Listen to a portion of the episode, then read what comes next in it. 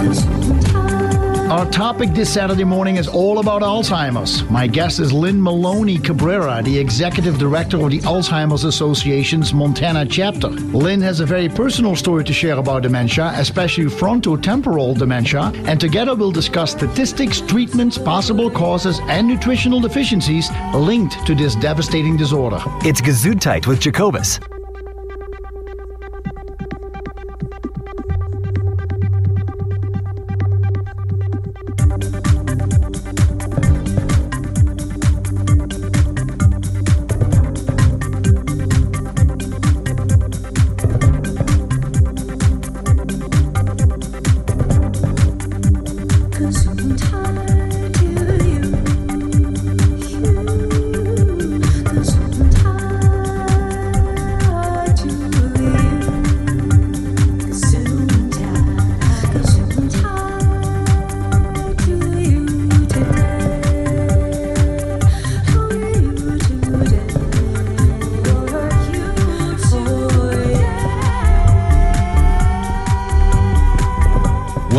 To Gesundheit with Jacobus, Health Talk Radio, integrating allopathic and all natural medicine one show at a time. Here is your host, Jacobus Hollowine. Well, good morning, everybody. What a beautiful day when we look outside and we actually see sunshine again after a few days of rain and thunderstorms and hail and probably some damage in the gardens. In my case, yes, there was definitely some damage, and uh, some of my hostas are damaged right now. So, good morning to you. It's very nice to be with you today. The topic is primarily Alzheimer's. With me here in the studio is Jeremy Glover, and we're going to talk about Jeremy in just a moment. On the phone with me is Lynn Maloney Cabrera. She's the executive director of the Montana chapter on the, the Alzheimer's Association. As we talk about health eating and healthy lifestyles, folks, we are not here to diagnose or treat or cure. This has always been a show about sharing education, information, and hopefully bring a little entertainment.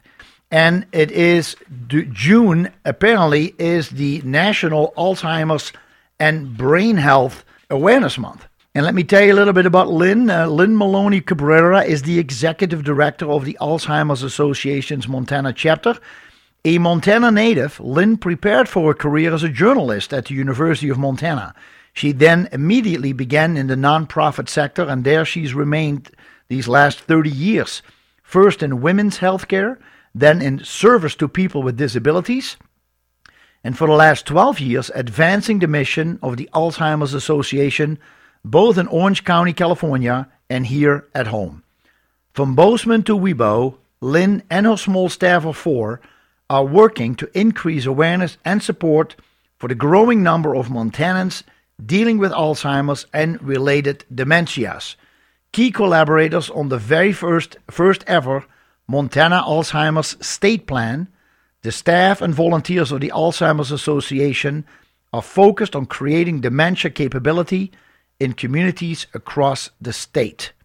The Alzheimer's Association Montana chapter is located in Billings at 3010 11th Avenue North. The telephone number there is 252 3053. 252 3053. And then you go to extension 8125. 8125. You can also go to the web by go, going to alz, alz.org forward slash Montana.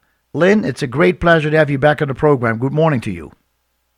Good morning, Jacobus. It's a great pleasure to be here. Yeah, thank you. Last time we had you on about a month or so ago when we talked about the Montana Gerontology Society uh, organization, the conference, and uh, we only had about 20, 25 minutes with you. And I said, well, that doesn't do justice to everything that you're working on, so let's have another show. And I'm glad we were able to do it today. Thank you. And, you know, the timing did work out just right because June is Alzheimer's and Brain Awareness Month. So that was fortuitous. Yeah. Or maybe on your part, very calculating. Thank you. Yeah, you bet. Well, I'm glad. I'm glad it works out. Well, Jeremy yeah, is sitting with me in the, in the in the studio, folks. He is the community relations director at Highgate Senior Living, which is located right here in Bozeman, at 2219 West Oak Street. 2219 West Oak Street. The telephone number is 587 5100 587 5100. And Jeremy is also the chairman of the Bozeman Walk to End Alzheimer's. Good morning, Jeremy. Welcome back. Good morning, Jacobus. And so, Jeremy, you were with me also on that the the Gerontology Society conference, um, and you were co-hosting here with Catherine McBee. And so, I'm glad you're back here, and we're going to focus primarily on Alzheimer's today. Thank you for having me. Yeah, you bet. Uh, Lynn, I, tell the listener a little bit about the uh, the Alzheimer's Association. Uh, tell a little bit how it came about and what your work entails. Well, Jacobus, that's a um, that's a big question. But I'll start by saying that the Alzheimer's Association is the nation's leading provider, um, supporter, driver around all things related to Alzheimer's, but not just Alzheimer's, Alzheimer's and all related dementias. Um, so sometimes people, you know, don't quite understand. They they think that if their loved one has dementia, that there's not support that we can provide to them. Right. Um, so I want to right out of the gate let folks know that everything under the dementia umbrella um, is certainly something that we are invested in and can help folks with. Mm-hmm. Um, and it also goes to a pretty common misconception or misunderstanding, maybe, about what is Alzheimer's and how it's different from dementia uh, we get questions from people saying, well, my loved one has um, Alzheimer's, but they don't have dementia. So um, we're really quick to point out that it's not unlike um, maybe cancer, for instance, where there's a large umbrella um, disease condition, um, and under that large umbrella of cancer are numerous types of cancer. Yeah, you're correct? right. Yeah, yeah, Same yeah. is true for dementia. Mm-hmm. So if you picture sort of a large umbrella, everything under that dementia umbrella um, is, is part of what we're working on. Um, and under that dementia umbrella, Alzheimer's sits, and it's um, by all means the most prevalent. Um, 60 to 70 percent of everything under that dementia umbrella um, is an Alzheimer's, um, and in large part, Jacobus, that has to do with the aging of our population. Age ah. currently oh. is the greatest risk factor. Right. So briefly, what the Alzheimer's Association focuses on are three uh, primary areas, and one is care and support for families and individuals dealing with this disease. Uh, the other is through advocacy. We know that by helping our public officials, our elected officials, understand the magnitude of this epidemic, um, that they can help make decisions, um, policies that are going to um, serve well our communities, our country. Right. And lastly, our focus is around research. Yes. Our vision is a world without Alzheimer's and related dementias.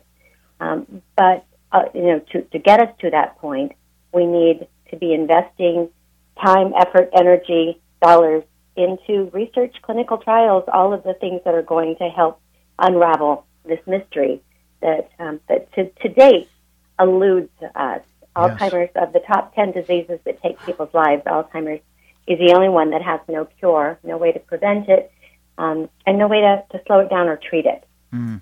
Now, for many people, they think when they forgot where they put their car keys, they start worrying right away. Oh my God, I, I, the time has come. I'm, I'm, getting Alzheimer's. I'm becoming really forgetful. But help us out a little bit about some of the other disorders that uh, could be that are falling under the dementia umbrella besides Alzheimer's. Um, some of them will be very familiar to people. What other types of dementia are? Um, there's pugilistic dementia uh, from too many blows to the head. Um, oh. It's related to Parkinson's disease. Yeah, is that right? Wow. Mm-hmm. So, w- well, in what way? What What do you mean with, al- with alcoholism? What do you mean with alcoholism here? Uh, there is a type of Alzheimer's, or I'm sorry, dementia, yeah. that is related to alcoholism. Really? And, and I think one of the primary messages that you're going to hear us talk about today and more and more in the future is um, it, and it just makes so much sense when you stop and think about it. But the brain, the head, is part of the body, right? And so sure. whatever it is that the body is taking in has the potential to impact the brain for the better or for the worse. So um, the alcoholism, you know, is very da- dangerous and, and damaging and, in fact, deadly. Um, and it can, in fact, create um, a type of dementia called alcoholic dementia. Yeah. Um, and then there's um, another term for it. It's called the Wernicke-Korsakoff syndrome. Um, Wernicke-Korsakoff. And, and it's um, an encephalopathy um, and a psychosis. And again, it's as a result of alcohol. Okay. Or alcoholism. Caution, yeah. you know, caution you that it's not just a couple of drinks a day. It's, you know, or one a day. It's, you bet. Actually, we know this that a little bit of alcohol might actually um, be be virtuous. Mm. Um, so they're saying like you know one glass of red wine a day. Yes. Now that's not a 24 ounce glass. right, but there right, right. has been there has been some evidence that um, and compelling evidence that demonstrates that a little bit is good. Because it, it opens up the blood vessels, kind of. It opens up the blood vessels and the blood flow. Um, and there's resveratrol in it. Oh yeah, which, of course. Um, yeah. It's been demonstrated, yeah, to have some benefit. Um, some of the other types of dementia, um, again, are related to other disease conditions. Um, so you heard me mention about Parkinson's, Huntington disease. Um, mm-hmm. You know, increasingly there are concerns um, around um, chronic traumatic encephalopathy from uh, trauma to the head. Yes. Um, if you've been following that at all, you know, with the NFL, that's a, a growing area of concern. Not the NFL, football. Yeah. Um, but but moreover, all of those things that cause trauma to the head, um, we're we're learning more and more in the research around Alzheimer's and related dementias, all of the different causative things. Um, and probably the most significant thing that we know is that um, at least 35% of all Alzheimer's and dementias have the potential to be preventable. And that's a pretty big aha moment. But like everything related to good health, it's not, it's something that you kind of have to take the long view, right? You can't just today wake up and go, I'm going to prevent myself from getting, you know, cancer and You in bet. this day make a significant difference. But over a period of years, over the period of a lifetime, knowing that almost 35% of dementias could be prevented, that's pretty significant. It is. Um, uh, I, related again to age being the single greatest risk factor for Alzheimer's, Yes. looking at our rapidly aging population, um, you know, that, that being the reason why Alzheimer's and related dementias are just so significantly on the rise. And when I say it's the epidemic of our generation, that's not an overstatement. Uh, today across the country, well over 5 million people are living just with a type of Alzheimer's. That Oh. doesn't even roll in all of the different types of dementias, Hmm. just with a type of Alzheimer's. Um, in Montana, that looks like about 20,000 people. But you know how the baby boom generation, as they've moved through every decade of their lives, how they basically, um, you know, kind of reframed that generation. Um, you know, they're they're sort of the youngest elders that we've had in terms of their activities and their interests and their engagements. Um, and as our baby boom generation is moving into their years of 65 plus, yes. um, just by virtue of living longer, um, nationwide, we're seeing this silver tsunami of Alzheimer's and related dementias. Right. Oh wow, that's those are in- interesting facts. Um, it is truly a, a an issue. It says over here that just in Montana alone, at least of what we know, twenty thousand people have been diagnosed with Alzheimer's or Alzheimer-related disorder, and then another fifty thousand family members are providing their care. Many while also managing work and family. So I understand, Lynn, when you are talking about uh, caring support for families with Alzheimer's, this is a much broader issue than just the one who is suffering. Uh, the uh, most people will try to take care of their loved one, but then Jeremy, where you come in with Highgate Senior Living, you are uh, you, Highgate has really focused on helping people who cannot be taken care of by family to come to a facility where you are focused on helping people with Alzheimer's. Yes. Um, a little bit, not that the families cannot take care of them, um, we offer an alternative. So, you know, at some point, uh, and I'm not a caregiver myself, but uh, through experience and stories, caregivers have shared, you know, maybe they want their loved one back mm-hmm. as the spouse, or maybe oh, yeah. they want to go back to being the daughter or the son. Yes. So, um, you know, we're an option. Um, it's not for everyone, but we just want to make sure that uh, we try to do what's best for the resident, family member, and the family at large. What does that entail?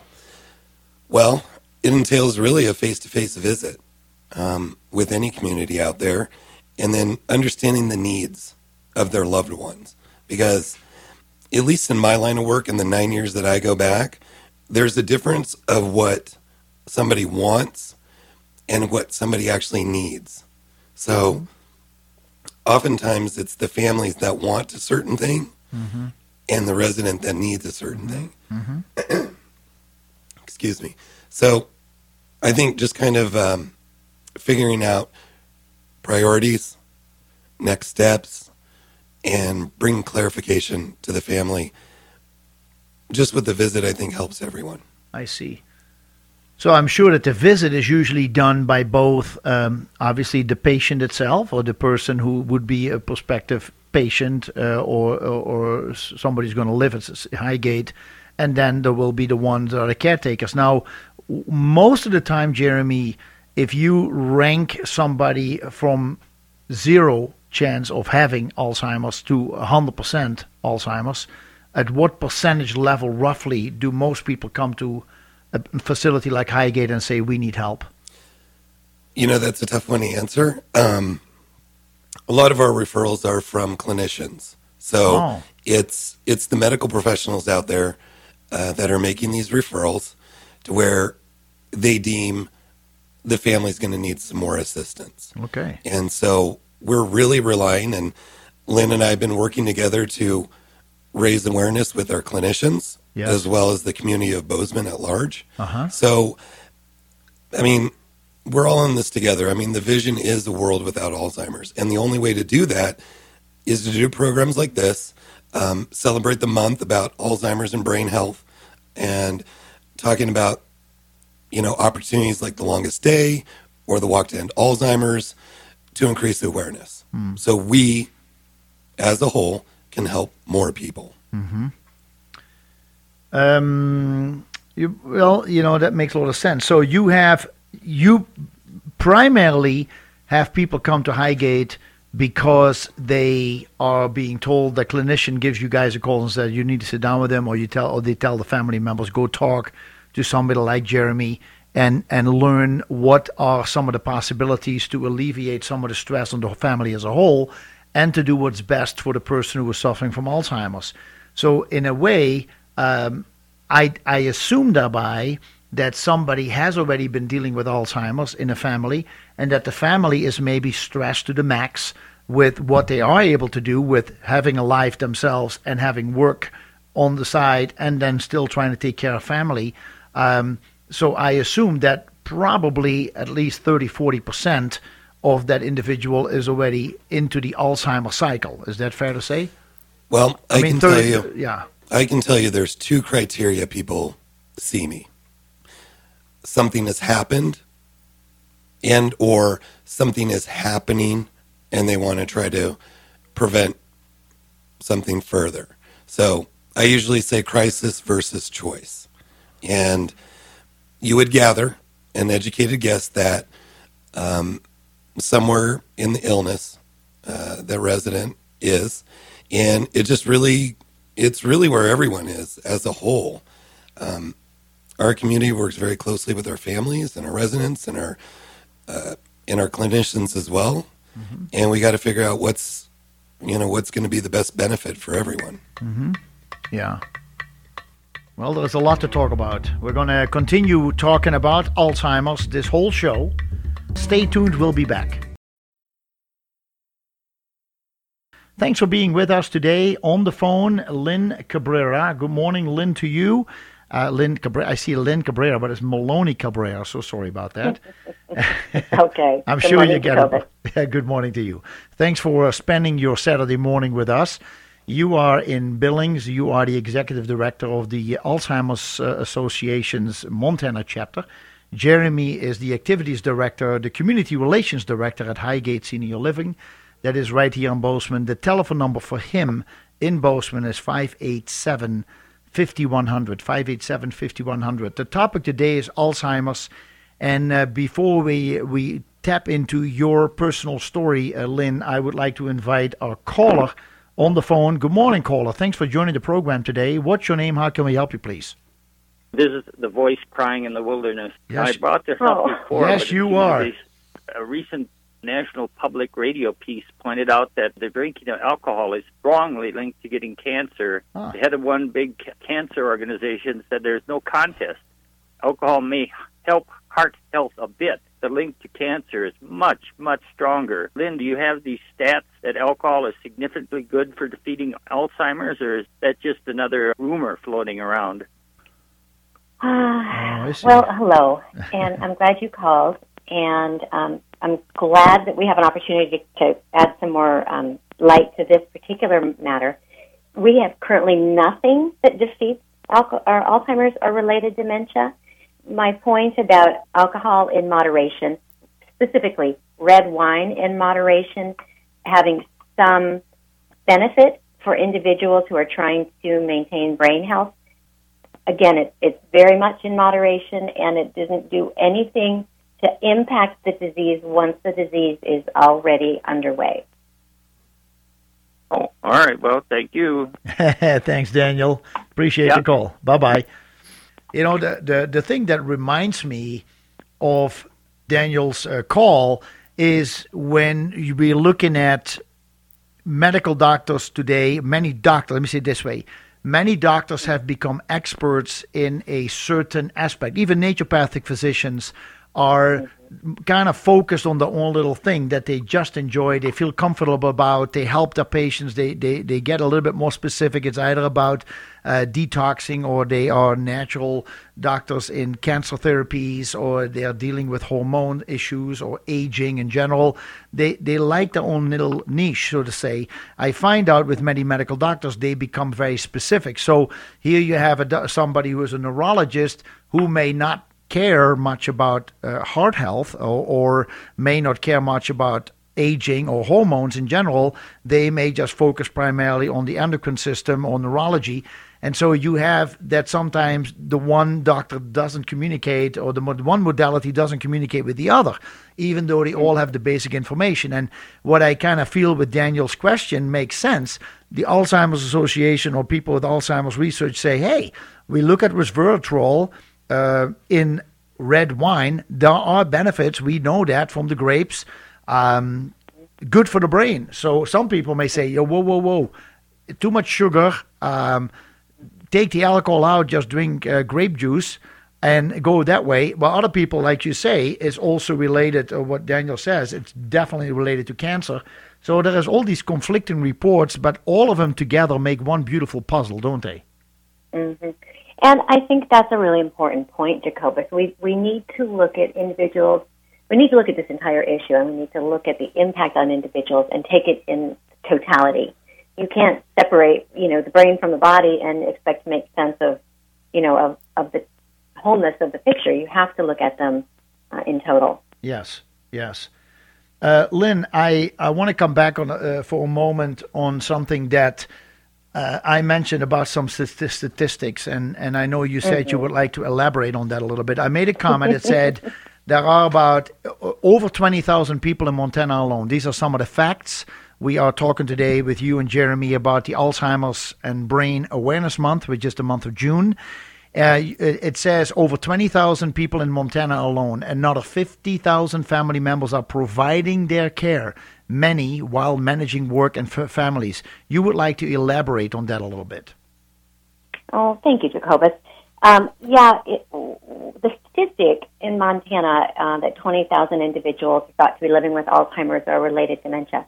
We're really uh, careful not to say that there are 20,000 individuals diagnosed with it uh, because, in fact, um, probably fewer than, I'm going to say definitely fewer than half of that, have a working diagnosis. Um, many of them, for whatever reason, don't present to get an evaluation, to get a diagnosis. Um, but sadly and very commonly, many do present with these symptoms and these signs. um, and don't end up with an experience where they walk away with a diagnosis. Um, and this kind of goes back to your point about, you know, people are sort of niche focused.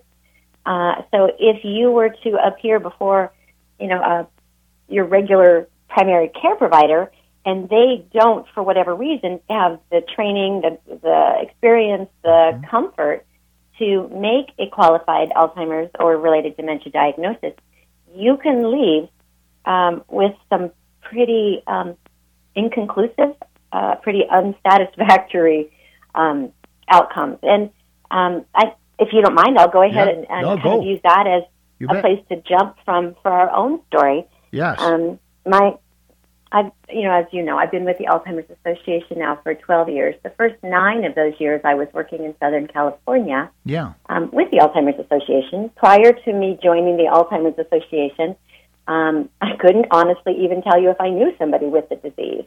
Um, yes. Of course, I did. I just didn't recognize it for what it was. But um, one of our talks that we give quite frequently and that we focus on is called um, "Know the Ten Signs: Early Detection Matters." And my husband, who has um, had ill health uh, throughout his life from um, a family kidney disease, um, was very familiar with me talking about what are the 10 signs, what is early uh, warning signs of Alzheimer's or related dementia, and what is that that is just sort of normal aging. Yes. Uh, and we can go more into that, but some of sort of the hallmarks of um, early warning signs have to do with um, you know, a difficult time retracing steps, um, word finding problems, um, a difficult time with short term memory. Um, there, there's at least 10 that we I've identified and that we share with folks um, for a variety of reasons. One is that um, if you are having some of those signs or symptoms, uh, to go in and have a qualified evaluation in fact, it might not be Alzheimer's or a related dementia. It might be one of the reversible types of memory loss. It could be medication related. Okay. It could be mm-hmm. um, due to hydrocephalitis. It mm-hmm. could be a vitamin issue. It could be an undiagnosed other infection. Um, so our contention is, if you're worried, go in, get it checked yeah, out. If yeah, it's one yeah, of the things that can be addressed, address it. If it's mm-hmm. not one of the things that can be addressed, mm-hmm. um, then at least figure out what is going on I say this to, to people all the time. Knowing what was happening for my husband didn't change what was happening for my husband, but it changed our ability to respond to it and to prepare for what's to come. So, um, my husband's name is Nardo. He shares his story, and so that gives me permission to share his story. Okay. Um, our contention is that we want people to learn from what's been our experience so that they don't have to replicate our experience. Yes. Um, so he was saying to me, Jacobus, about four years ago, maybe um, he's 55 now. So yeah, the, he was about 50, so five years ago. He was saying, you know, I you talk about these 10 warning signs. I've heard you give the talk. Um, I'm kind of worried about myself. And by all means, you know, uh, uh that's a very young um, age to be worrying about what we know to be a, a um, a considerably significant age related issue. And so, mm-hmm. you know, I said, well, you know what, you've got a doctor's appointment coming up. Let's just put the question to them when we're there. Um, and so, in fact, we did. And, and the, the response was, oh, you're worried about your memory. Well, give me an example. Um, and so, we, you know, we gave a couple of examples. so he had a hard time found, memorizing an example. No, I'm just kidding. Sorry, just kidding. Give me an oh, example. Boy, he didn't know. Oh, I don't remember an uh, example. Okay. Yeah. I've heard a lot of Alzheimer's jokes. oh, good, good, good. that one. Yeah. yeah. No, and in his case, um, he said, you know, like I'm having a hard time with words. And they said, oh, you know, you're probably just stressed. Well, we all have a lot of stress at work. So you, you know, do what you can to kind of de-stress. And just kind of explained it away. And so we went home thinking, okay, it was just stress. Uh, but over the year, he continued to express, not loudly, but he just kind of continued to express some concerns. I'll be honest and tell you, it still really wasn't on my radar. Yeah. Um, but by the next year, he said, you know what, I'm still having these worries. So we brought it up again to his provider, um, who again asked for examples. Now he had other examples. He said, I don't know, like, um, my like my feet. Um, like when I go to go downstairs, I really have a hard time going downstairs. And his provider said, "Oh, well, you've got neuropathy, um, you know, nerve damage in your feet from your lifelong kidney disease, and so that's what that's about." So we kind of left that appointment going, "Oh, well, that's what that's about." But it didn't feel affirming, and it didn't respond to his growing concern, and now my growing concern.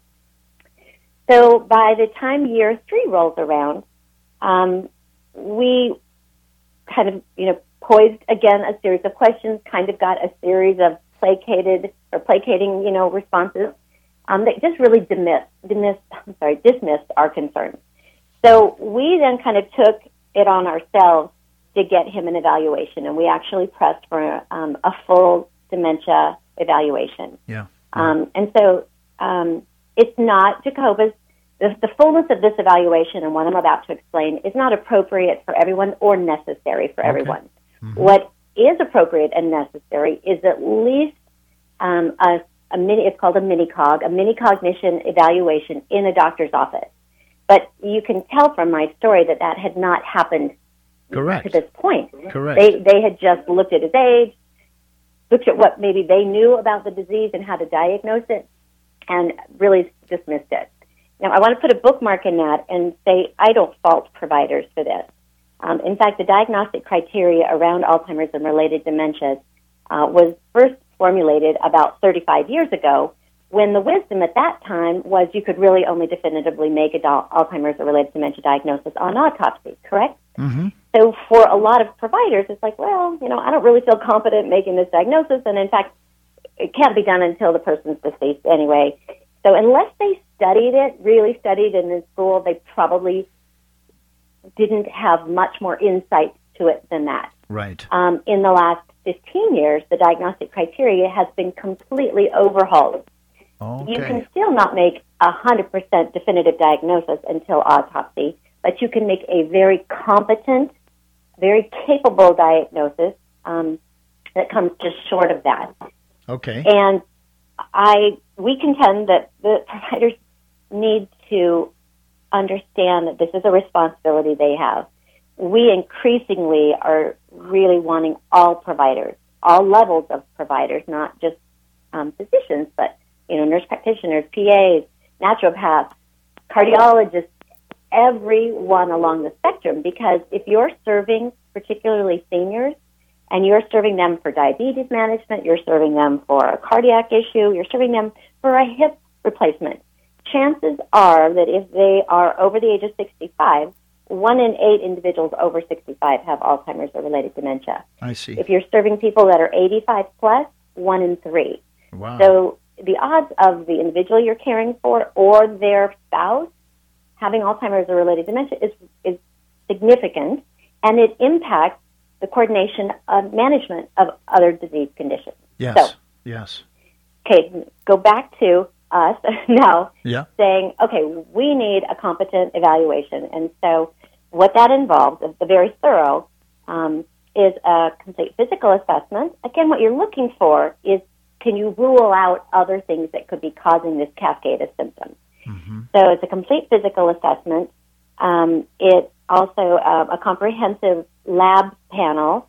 Um, and again, you're looking to rule out up to and including, they, they include syphilis testing in that very comprehensive lab panel because, again, they're trying to rule out anything else. Yeah. Um, there's a complete neuropsych psych evaluation that takes several hours. Wow. Um, in his case, it took four hours. Wow. Um, and it is looking, it's 10 different tests um, in his case, and it is looking to uh, sort of assess the various domains of the brain to identify what domains of the brain are still functioning well and which ones might be um, suffering from the disease. Um, mm-hmm. And then uh, we had, when we first got those results back, actually, Jacobus, what happened was he did that exhaustive test. It felt miserable to him because he knew on some um, parts of the test he did not perform particularly well. And so I said, Gosh, I don't remember seeing the results from that. Do you? And he said, No, I don't either. So we called over the phone. This was out of state that this happened. Over the phone, they said, Oh, yeah, here's your results. It was like a lab tech gave them the findings. Uh, you have, let's see, mild cognitive impairment. And it says here that you should do online brain training and come back and see us in two years. In two years. And and yeah, it was troubling. A lot about that was troubling. yeah. That's A, not how you deliver that diagnosis. Yeah. Uh, B, it's uh, completely incompetent. The online brain training that they recommended is actually been sued by the FDA for making claims of efficacy that are oh my god! Oh yeah. Yeah, exactly. I mean, yes. so you know, they were trying, but but it wasn't competent. Um, and then come back and see us in two years. Um, I really struggled with that um, because I said, you know what, if if I went to see like a dermatologist and I had a suspicious mole or skin lesion, yeah. they wouldn't look at it and go, huh, yeah, you should put some sunscreen on that and come back and see us in two years, right? Exactly. You no. would do something about yes, it. Yes, yes, Um, so we went in to see the neurologist, and the neurologist was lovely and said, Yep, it says mild cognitive impairment.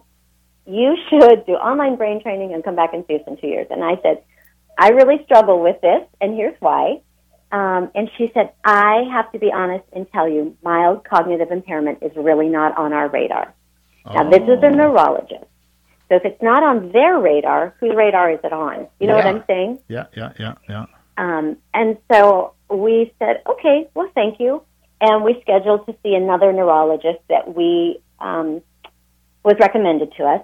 Uh, and this provider was, you know, equally lovely. And she said, well, you know, maybe you do have like an early Alzheimer's. So we'll go ahead and just start you on Aricept, which is a type of medication Yeah. that is used to treat not Alzheimer's, but to treat um, essentially the symptoms around Alzheimer's. It doesn't stop the disease condition. It just gives you a bit of a cognitive lift for a um, for a short period of time, um, maybe a year. And she said, "You know what? We'll start you on Aricept, and we'll see if that helps." So you would probably do what we did. We said, "Huh? Thank you." that doesn't Yes. make us feel really competent. No. So we will let, get back to you on that. Meantime, my husband was feeling um, what he thought maybe was depression. So he went in and had an evaluation by a psychologist, or I'm sorry, a psychiatrist. Now, this provider was in the same medical practice, had access to everything we had done to date, and said, Yes, in fact, you do have depression, and we should treat you for depression. And one of the early warning signs is, um, you know, mood changes, um, you know, withdrawal from social activities, things that look and feel like depression. Yes. So they had us go see um, a, um, a provider who could prescribe to him some medication for this quote unquote depression. Yes. Yes. And again, I said, oh, you know, it, it, this is not in isolation a depression. This is a larger issue. Good and for um, they were going to Yeah. start him on. Yeah. Well, my concern here, Jacobus, is not everyone is going. Not everyone is going to come from a place of, you know what, this still doesn't sound right. Um, particularly when you're dealing of something of this magnitude, you really just want an answer. And we in our society are also very prone to, and we want medication, right? hmm Yeah. Um, and so here's the diagnosis, here's the medication, have a nice life, kind of. Yes. Um, and so, you know, that's why we caution people know what it is you're dealing with before you try to, to address it with, you know, a vial of pills. Uh, so again, we said no thank you to the depression medication, uh, and we found ourselves another highly recommended de- dementia specialist. And before she even talked to us, it was abundantly clear she had read what now were reams of information, all the test findings, all the conversations that we'd had, everything. wow. And she sat down in front of us and she said, You do not have Alzheimer's. Huh. And she said, But something is going on and we're going to figure out what it is.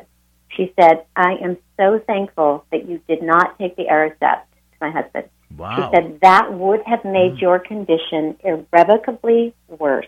You wow. would not have been able to come back from it. She said, I am so glad you did not take the medication prescribed for depression. There is one family of meds that will, in fact, be helpful. It's um, an SSRI, a serotonin reuptake inhibitor. hmm There is only one class that is recommended. And in fact, I will encourage you to take it, but not yet, because again, we don't know precisely what we're dealing with. Had you taken any other sort of antidepressant, it too would have made things irrevocably worse. So, not only could, you know, weren't we getting competent information, we we could have ended up really mismanaging his care oh, in see. a way that we could mm-hmm. not have come back mm-hmm. from. So I was sharing this with um, folks at a talk in Great Falls, and it was a large group of people at Benefis Hospital. And I said, you know, we could have stopped with the give it two years. We could have stopped with the, you know, it's probably Alzheimer's, take Aricept. We could have stopped with the antidepressant, and we would have been stuck in that place. Mm-hmm. And we wouldn't be really addressing what is at issue or yeah. preparing for what is to come. Totally true. And mm-hmm. At the end of the talk, there were people, Jacobus, lined up to say, Our story is your story. Wow. And we stopped with Aricept. And we're still in that place. And it did make it worse. We stopped with depression, and he's been home on the couch for the last three years. Oh, boy. So, and you know, so our story is one very small story in a sea of this type of thing. Yeah. Wow. That is, uh, you know, in my work, I I talk to quite a few people. On uh, I have a nutrition center, and people come in and talk. And if I hear the stories about how quickly people have been put on medications and just feel worse after that, and just come in and say, "Is there anything that we can try?" that uh, may be better in this case, or that we can start feeling better because we feel so bad.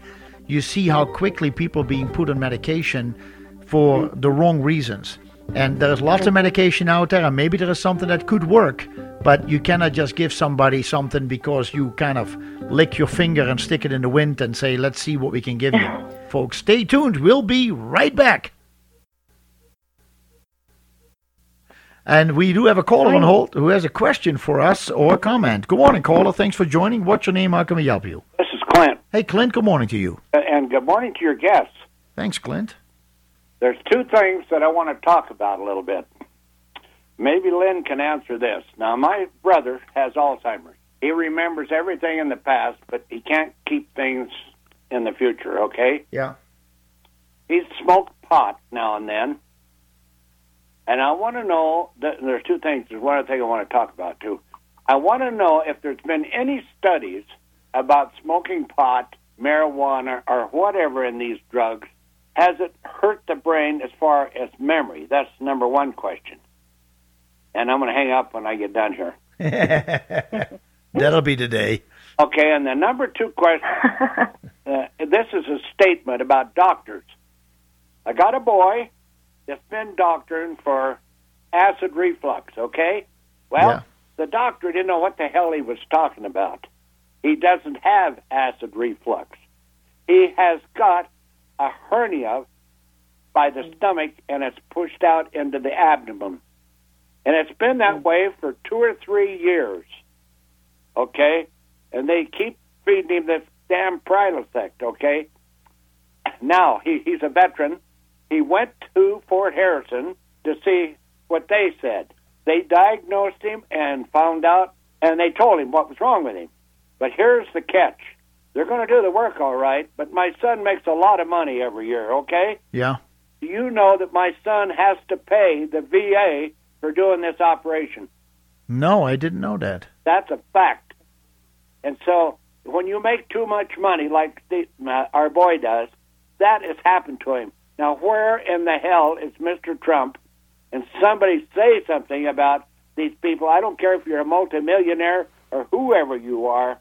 If you serve this country, you risk your life for this country. Your veterans medical should all be free to him, and it's not. And I hope Mr. Tester's out there and some of the Democrats are listening to what I have to say. Well, if I can jump on that, I think personally the the VA is not paying your dinner every night. Uh, the VA is not doing your groceries. The VA doesn't pay for you going to the movies. The VA doesn't pay for you to put gas in your tank. I understand what you're saying if it is about quality of life. I think indeed that the VA should take care of those who cannot take care of themselves. And I've mentioned it over here before. I, I personally feel, Clint, if you make a lot of money and you can afford it, Why didn't you just do it and get it done? Maybe you move to the front of the line, maybe you don't. I don't know. But but for me to just say the VA has to pay everything, if if we're looking at the situation we're in in this country, that is not your son's fault. I mean, he has done his service, but I think there are certain instances that when you have the money and you could pay for it, why not pay for it? Why burden the VA while other people have no money and don't get the treatment? They have to wait a year and a half before they get a treatment because there are so many people waiting for the free service. I think that there is something wrong with the VA, and part of that is that that what I'm just describing. Well, I'm going to disagree with you here, and here's why. I'm a military veteran also. And when I go, or my son goes, and the government asks them to risk their lives. I agree. Okay. Sure. For this nation, it's this nation said that they would take care of him if something happened to him uh, physically. Now the nation had better live up to it. I don't care if you're like I said, I can pay for my own too, but that isn't the point. The government asked you and said that they would take care of you, and I do believe that the government should live up to what they said because you and I risk our lives for this nation, for this freedom. Sure. And I do think that this government should take care of my son and not cost him. All right. My, that that there to me. Sounds like you have a whole other program coming up.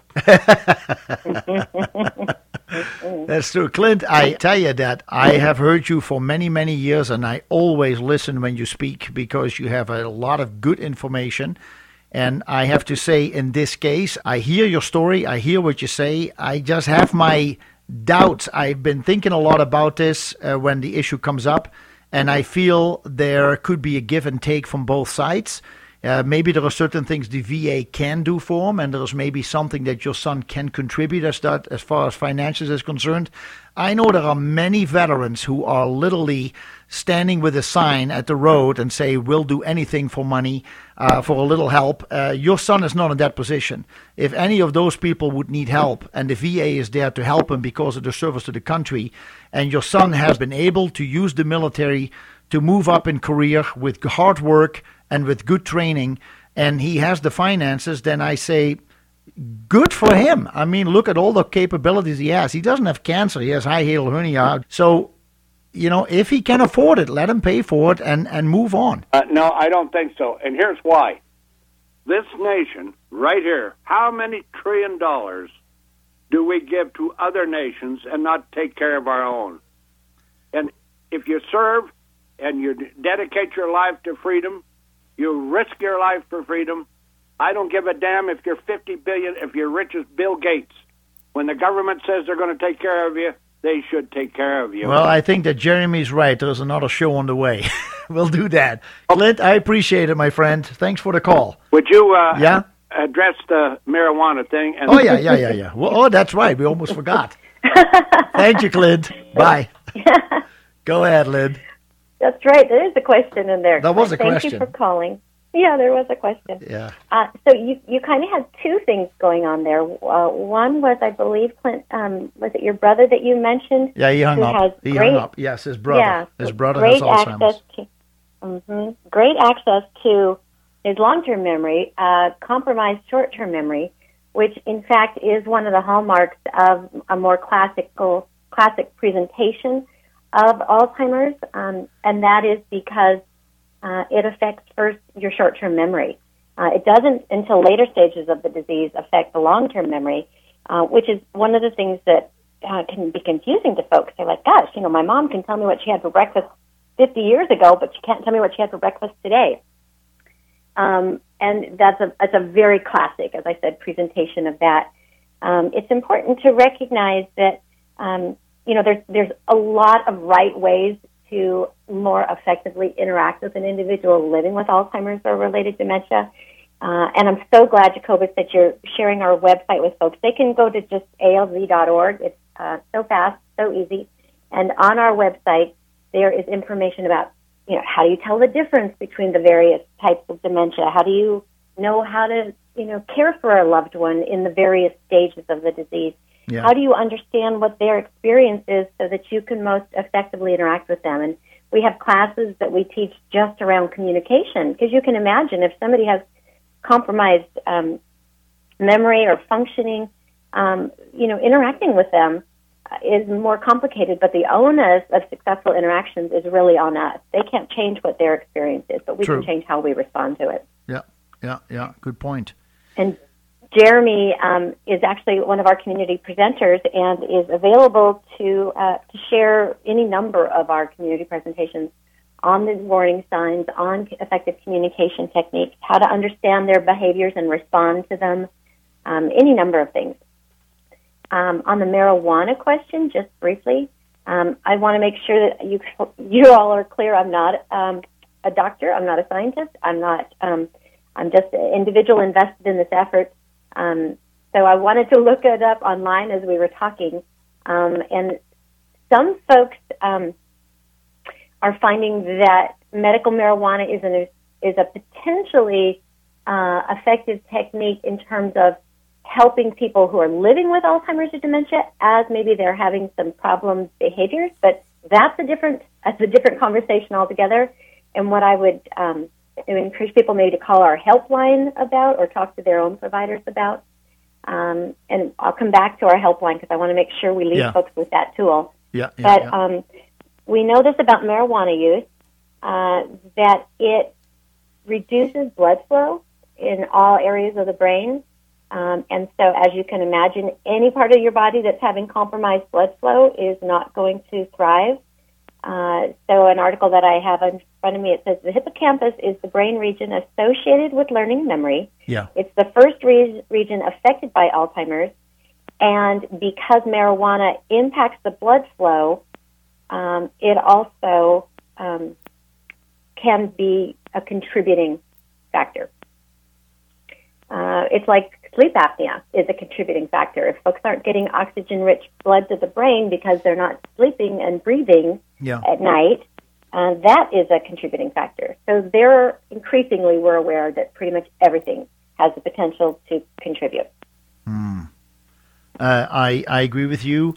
Uh, I think there has been some good research done, or there's ongoing research on the effects of CBD, which is a different part of the uh, the, the, the marijuana plant or the uh, mm-hmm. agricultural hemp, I should say. Uh, CBD mm-hmm. has different effects than the marijuana, than the uh, THC. Mm-hmm.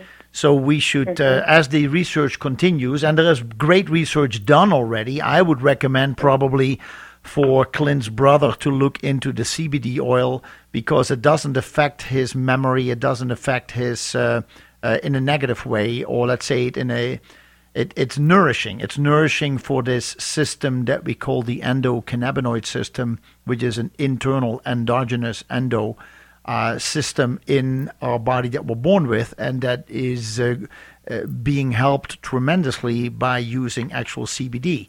And uh, we are seeing good results with selling the CBD in the store, with people are having less pain, less migraines, um, more better memory actually, uh, sleep better at night. Uh, pain goes away, low back pain, neck pain. Uh, so there is there is something about the CBD itself that could be uh, very beneficial. At, from the text line, somebody texted, by the way, that's 266 7617. Clint, uh, this is a response from one of the listeners. He says the VA should only pay for medical service that are directly related to their service. It's not a lifetime welfare program. Uh, I'm just saying the story. Uh, so there's something to say about it, but neither here nor there. Jeremy, she just talks to you. Uh, Lynn just mentioned you, your community outreach. You are involved in different things. Tell us something. Let the listeners already know what is happening on the longest day, at the longest day, and what is happening on September 16.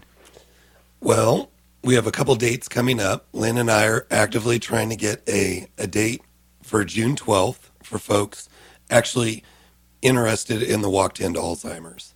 Okay. Um, Lynn, since I have you on the line, give me the date for the longest day, please. The longest day is June 22nd. It is summer solstice, thus the longest day.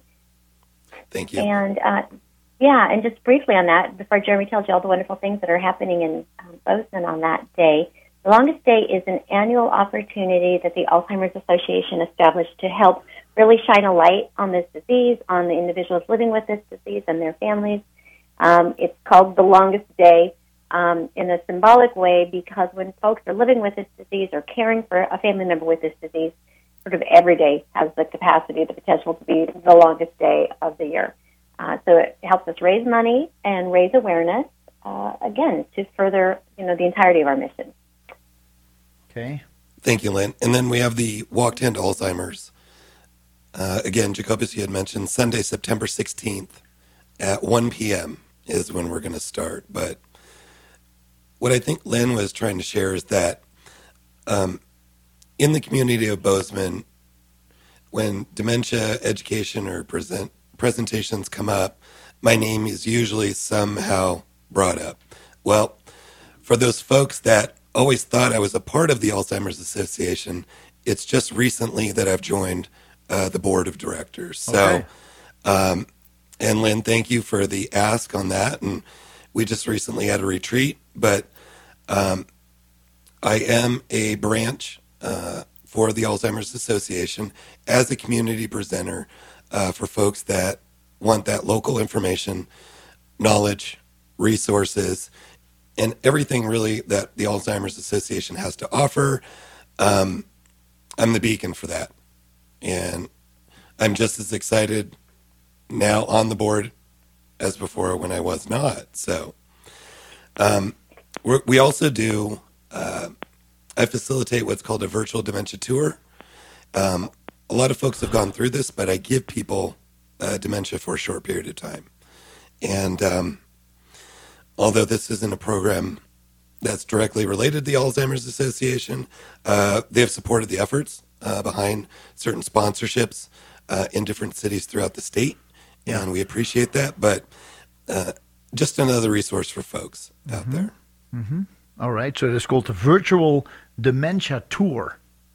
And that you do that at Highgate Senior Living, or you do that uh, in a community-based uh, facility? How do you do that? What does that mean? You know, most recently I was invited out to Manhattan, uh, and I actually for Churchill Retirement. Yeah. And I actually did some dementia training over there, and um, I facilitate this program also at Highgate as well uh, for the MSU nursing students. Yeah. But really, um, it's really a call to action uh, from these folks that have reached out in the community.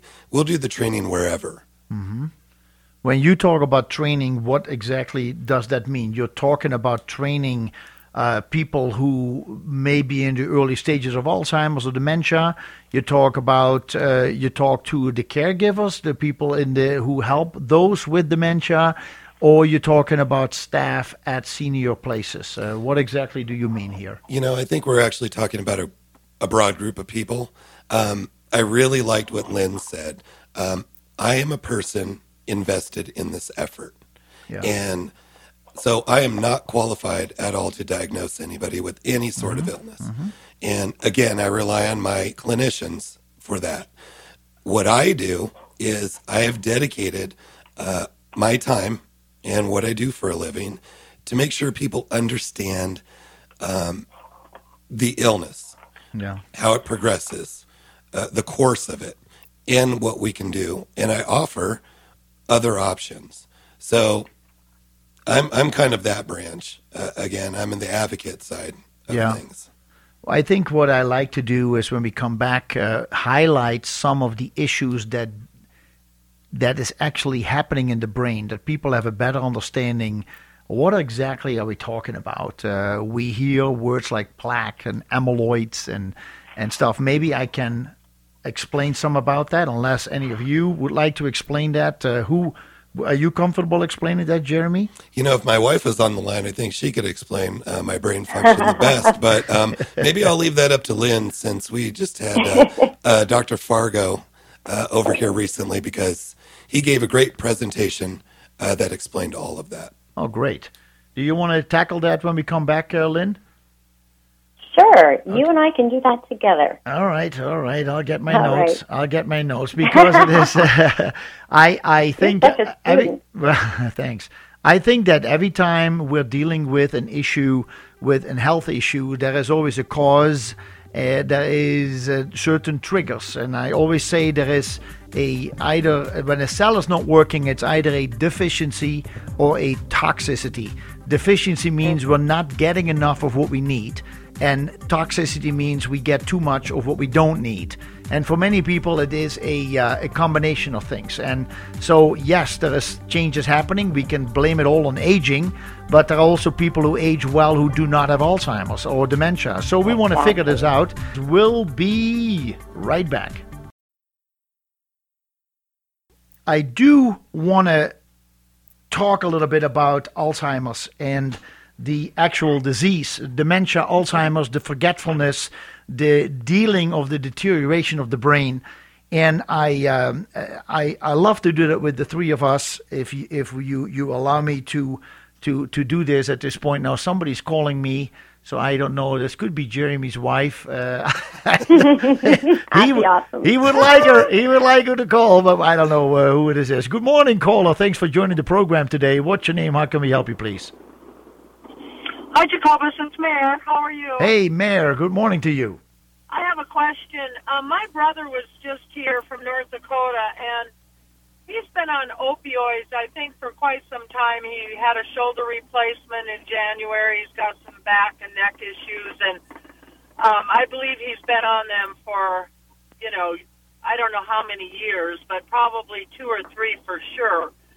And I noticed in the course of conversation, well, I saw him last October, and there wasn't anything showed up. But this time, um, for example, we, you know, I brought up uh, the Kilauea volcano, and we talked about that for a little bit. And then about five hours later, he looks at me and he goes, "How about that Kilauea volcano?" And started talking like we had never talked about it before. Ah. And I'm like, "Okay." And then a few days later, they were just getting ready to go, and I had some new information about the volcano, so I was sharing that. And he goes, "Well, what's the Kilauea?"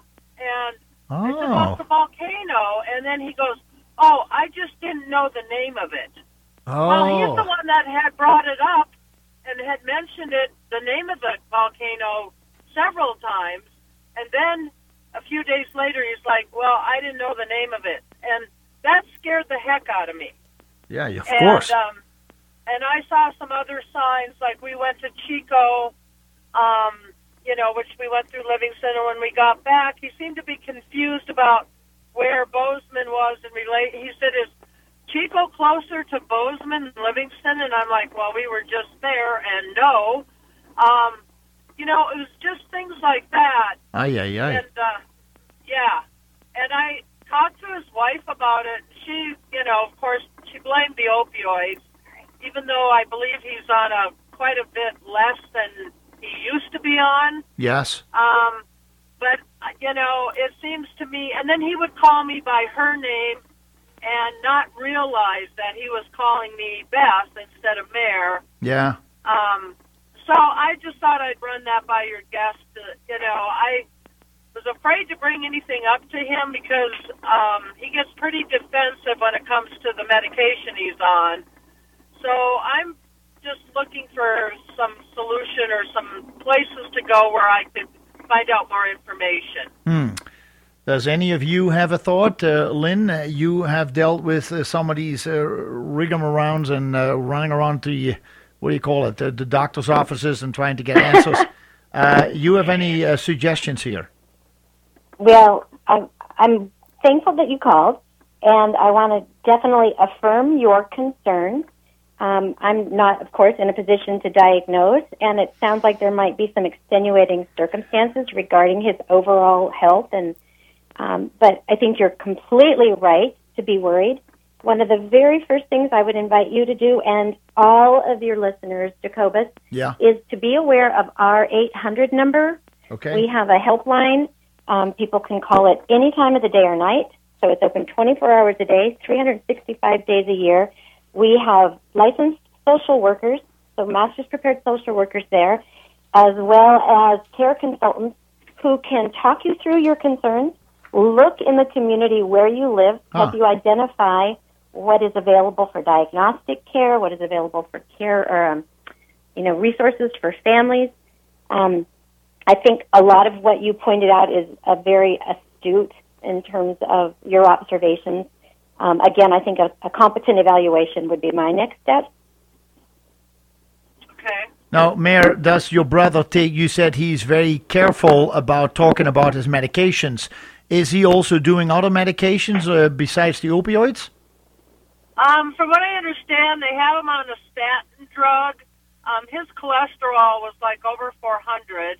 They put him on a statin drug. Now he's changed his eating patterns quite remarkably. He's lost like 40 some pounds. His wife has lost over 30 they went on the paleo diet, and so they don't eat. They're pretty much gluten free, uh, sugar free. They eat chicken and fish and lots of vegetables. So I think his diet is on the right track. Yeah. But um, and they said that next time he goes in, which I think is in a month or so, for his cholesterol, if it's it got down to 130, which I think is too low, but they said they would take him off that statin drug if it was as good now as it was, you know, a few months ago, which I think it will be. And then I don't know if he's on any other medications other than just the opioids and the statin. All right. What I want to say about that, uh, Mayor, and, and you may have heard me say this before, but I, I'll state it again. About 30 years ago, maybe about, yeah, 30 years ago, if you had a cholesterol that was around 300, you were just fine. Back in the mid 90s, maybe 94, 95, all of a sudden that number dropped to about 250. And a lot of people were being put on statin drugs. And then about three or four years later, they brought it down to about 235. Then it became 215. And then it became 200. And so right. what happens is, is if the body is making, so 95% of the cholesterol is made by our own body. Only 5% comes from diet. And so it is not per se what we eat, it is what we eat, what it does in our system. The uh, we our body runs on on vitamins, minerals, a little bit of sugar and proteins.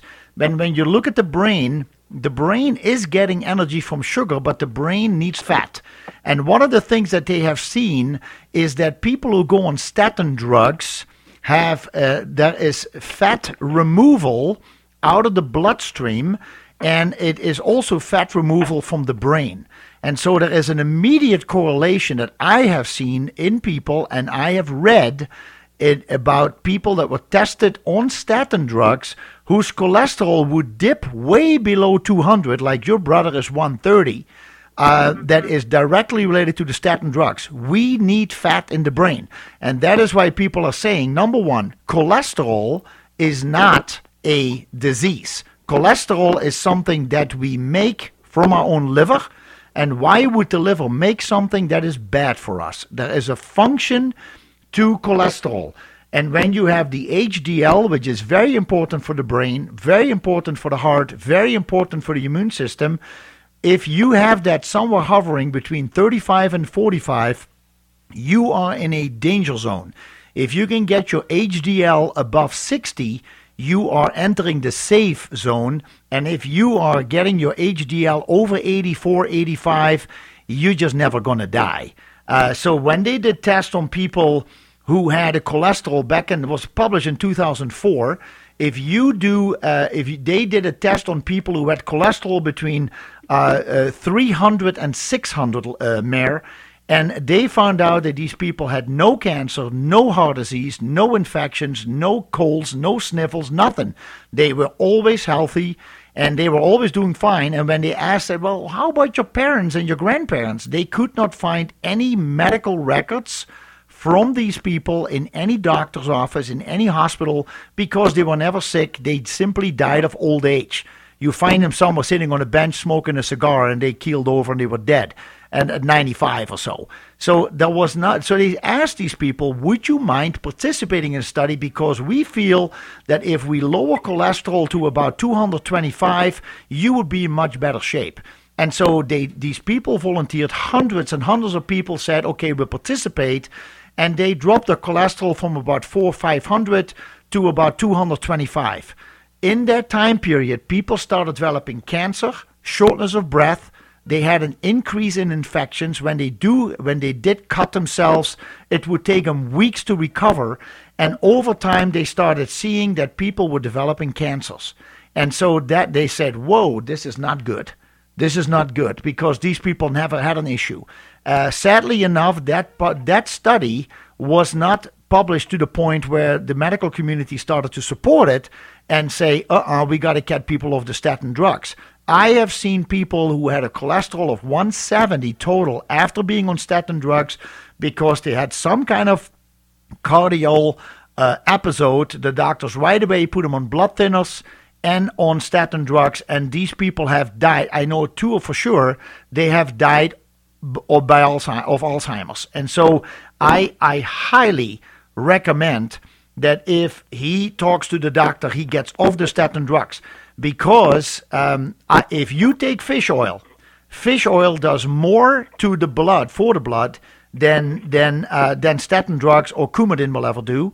I would I would uh, if you look at what cholesterol does for us to fight the LDL cholesterol, we call it the bad cholesterol, but it really has a very important function because when we have an injury, when we're fighting an infection or when we're suffering from some kind of inflammation, the body produces LDL to uh, repair it.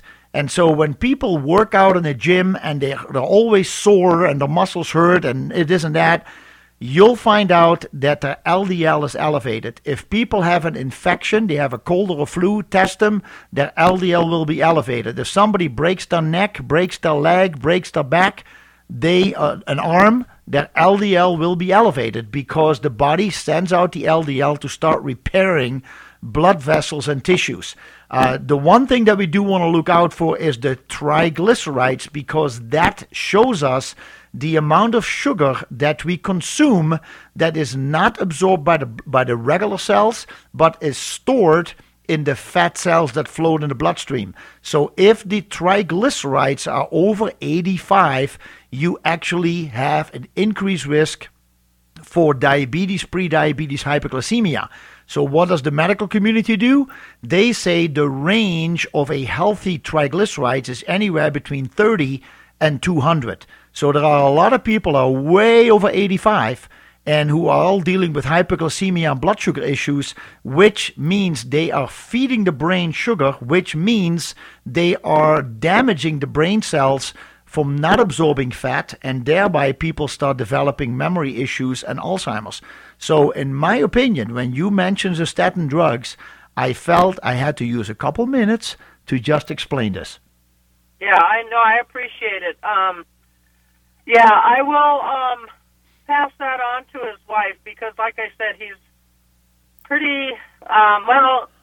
I almost I don't want to say volatile, but very defensive you know, they they unfortunately trust everything the medical doctors will and tell them. So that's their choice. If they if they go to a a memory guy and they tell him to put on put him on that drug that your guest was talking about, they would just go ahead and do that. Yeah, you okay. know, without and that's the scary part to me too, is that they'll just go along with whatever these medical doctors tell them and it's like your guest had said in the previous hour how you know, that would have screwed her husband up for life, you know. Yes. yes. And so, um, but yeah, Jacobus, that, may I?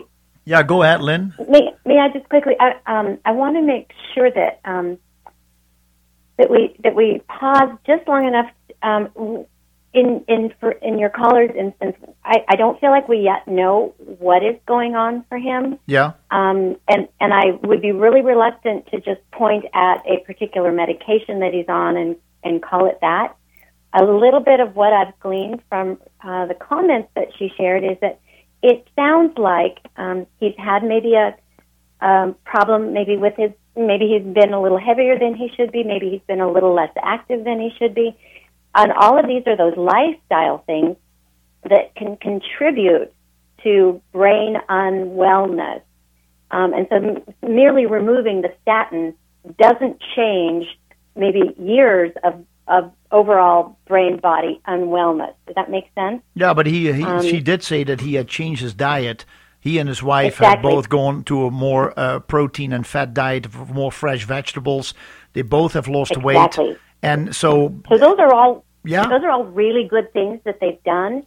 But doing those in the last six months, doing those in the last one year, doesn't undo everything that preceded it. Does that make sense? Absolutely. So, what what we're talking about, and, and what hopefully we'll be able to get to a little bit more in this next hour, is what are those modifiable risk factors that are within our control to manage, and and we need to start yesterday doing that. So I'm delighted that um, he's they both have made those lifestyle changes now to their diet, exercise, but the damage um, done to his heart, um, you know, probably the, one of the reasons that the provider ever put him on statin, never recommended a change in diet and exercise. Um, that damage isn't undone merely by six months of exercise. And does that make sense? Right. Um, and right. once yeah. the damage occurs in the brain from Alzheimer's or related dementia, we don't yet have a way to turn that around. We, we can't undo that damage. Um, so there's kind of two things going on here. One is certainly his heart health and his wellness, but the other is if in fact what he has are some of the earlier stages of Alzheimer's, you would want to know that so that if there was a medication appropriate for him, not to stop the disease, not to slow the disease, but appropriate to help him with some of his symptoms, some of what he's experiencing, you would want to do that. Now, Aricept in my husband's case wasn't a good choice because Aricept is used to treat Alzheimer's, not treat, um, to, to help people with Alzheimer's. Uh, Aricept is not something appropriate to treat people with frontotemporal dementia, which is what my husband has, which again is why it's important to know what it is you're dealing with so you can deal with it effectively. I okay. hear in your caller concern about her brother's mood, um, and um, I'll say some agitation, maybe some um, anxiety, which would be all very logical and typical. Um, the same is true of my husband's diagnosis. He, in fact, with frontotemporal dementia, experiences some anxiety, experiences some aggression, and medication for that helped him, and that's the serotonin reuptake inhibitor. It helps even out his serotonin release, so he is more even in his mood, and that is a life enhancer for both of us. Yeah, he's not. He's not. He does have anxiety, according to his son. Um, mm-hmm. But as far as his being, I didn't mean volatile, like he's you know, explosive. right. Not I volatile. didn't see any of that. I saw a very passive. Actually, a very tired person wanted to mm. sleep a lot, and they blame that on the opioids. That, no, they know, bl- they, they should blame it on the statins. I'm sorry to say. I have seen too many people on statin drugs whose cholesterol dropped down. The cholesterol, uh, Lynn, Mayor, Jeremy, cholesterol is made by the liver, and cholesterol converts into hormones. And the very first hormone that cholesterol makes is called pregnenolone. And pregnenolone converts to the left and to the right. To the, to the right, it moves into progesterone. It, to the left, it moves into DHEA. The DHEA is the youth hormone, and the DHEA converts again into testosterone and estrogens. So people who have no production of pregnenolone and almost no production left of DHEA, how can they create the energy to do something during the day? Because their natural hormone production goes down. When we have low hormones, we have low energy. And so that is usually the link that I have seen through my readings that, that causes people to just fatigue when they are taking statin drugs. So I would highly recommend, especially with his with his work, uh, with his uh, change in diet and lifestyle, that he is going to talk to his physician if he is interested to lower the amount of statin drugs or to say, I want to go off for the next three or four months. I want to manage this myself and I want to see where I end up. But it is all about ratios between the HDL, the LDL, and the triglycerides that I recommend they keep an eye on. Not just go by a total number. It all comes down to the ratio between the three parts. Jeremy, you want to say something? Well, Jacobus, I think what's common in Lynn's case and also Mayor's case is that um, something's going on with their loved one, and it's and it's different. Yeah. And the words that kind of come to my mind are early detection, and whatever it is, you know, whether it's statin or dementia or, or whatever, fill in the blank uh, Mayor, I think, you know, you're coming from a place of love uh, for your brother and his well being. And I think talking and asking more questions to his primary care uh, doc isn't going to hurt anyone. And I really think this is kind of the beginning of your story, very similar to Lynn's. So I think the mm-hmm. takeaway here is that uh, we don't know what the answer is, yet that's the question everybody wants to know. What's wrong? Right. Well, I appreciate it, guys. I've got to go into work here, but um, thanks, man. I might stop by. The, I might stop by the shop sometime and talk with you a little more. Okay, we'll do. Thank, okay, thanks for that, you. man. Okay, bye bye. Uh-huh. Caller, good morning. Your name, please. How can we help you? Hey, good morning, Jacobus. This is Lori. How are you? Lori, I'm doing well. Thank you. Good morning. Um, I am interested in people talking about the possibility of epigenetics. Ah. Um, I'm feeling like people have the attitude that um, once the damage is done, it's irreversible, and um, and maybe I'm confused or I'm not sure. But what I've come across with the epigenetics is they're talking about the fact that there can be healing, that um, it is possible to to change it a little bit, and I would like them to kind of talk about that if they know anything about it. Thank okay. you. Yeah, good point. Thanks, Lori. You know, um, I'm glad you called, and I'm glad you brought that up. And I'm sorry I can't responsibly respond to that. What I can tell you is that the Alzheimer's Association is behind the government of China and the U.S. government. We're the third largest funder of Alzheimer's research. Um, and so we have an entire department, a med-sci team, that works to convene researchers from throughout the world so you can be assured that this is one of, you know, hundreds of things they're looking at. Um, what I would ask you to do would be to call our helpline. That's 800 272 3900. You can put this and any question to them, and they can get you responsible information and add you to a mailing list so you can stay in touch with with what we know and where it's happening and how all of that converges together. I think that's a, that's a great thing. Uh, we're going to take a break here. The telephone number, the 24 7 helpline for the Alzheimer's organization is 800 272 3900. 272 3900. Call them with any questions. We're going to take a short break, folks. We'll be right back. Good morning, caller. What is your name? How can we help you, please? Joe, you know, you and I, we don't keep secrets to the grave. No. If, it, if we can help somebody, we help them. Age, remember, as you know, is a number. Yes. Okay? So people, like organizations, make you old when you reach a certain age. You qualify for benefits for this. That that is what makes you old. But here's the thing: on Alzheimer's, my sister, 17 trips, brings back the money to New Jersey. They call her the ambassador of Alzheimer's.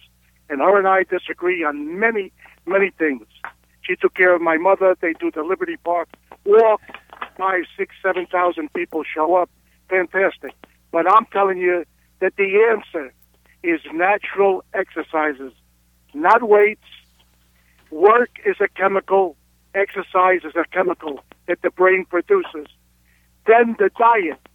What happened to cod liver oil?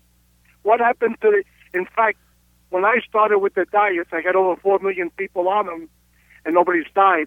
There was only a fish oil. Then the omega thing came in. But now we've got omega 3, 6, and 9, plus the zinc, plus the vitamin E, and of course the most important, vitamin C. Yeah. That's the answer to Alzheimer's.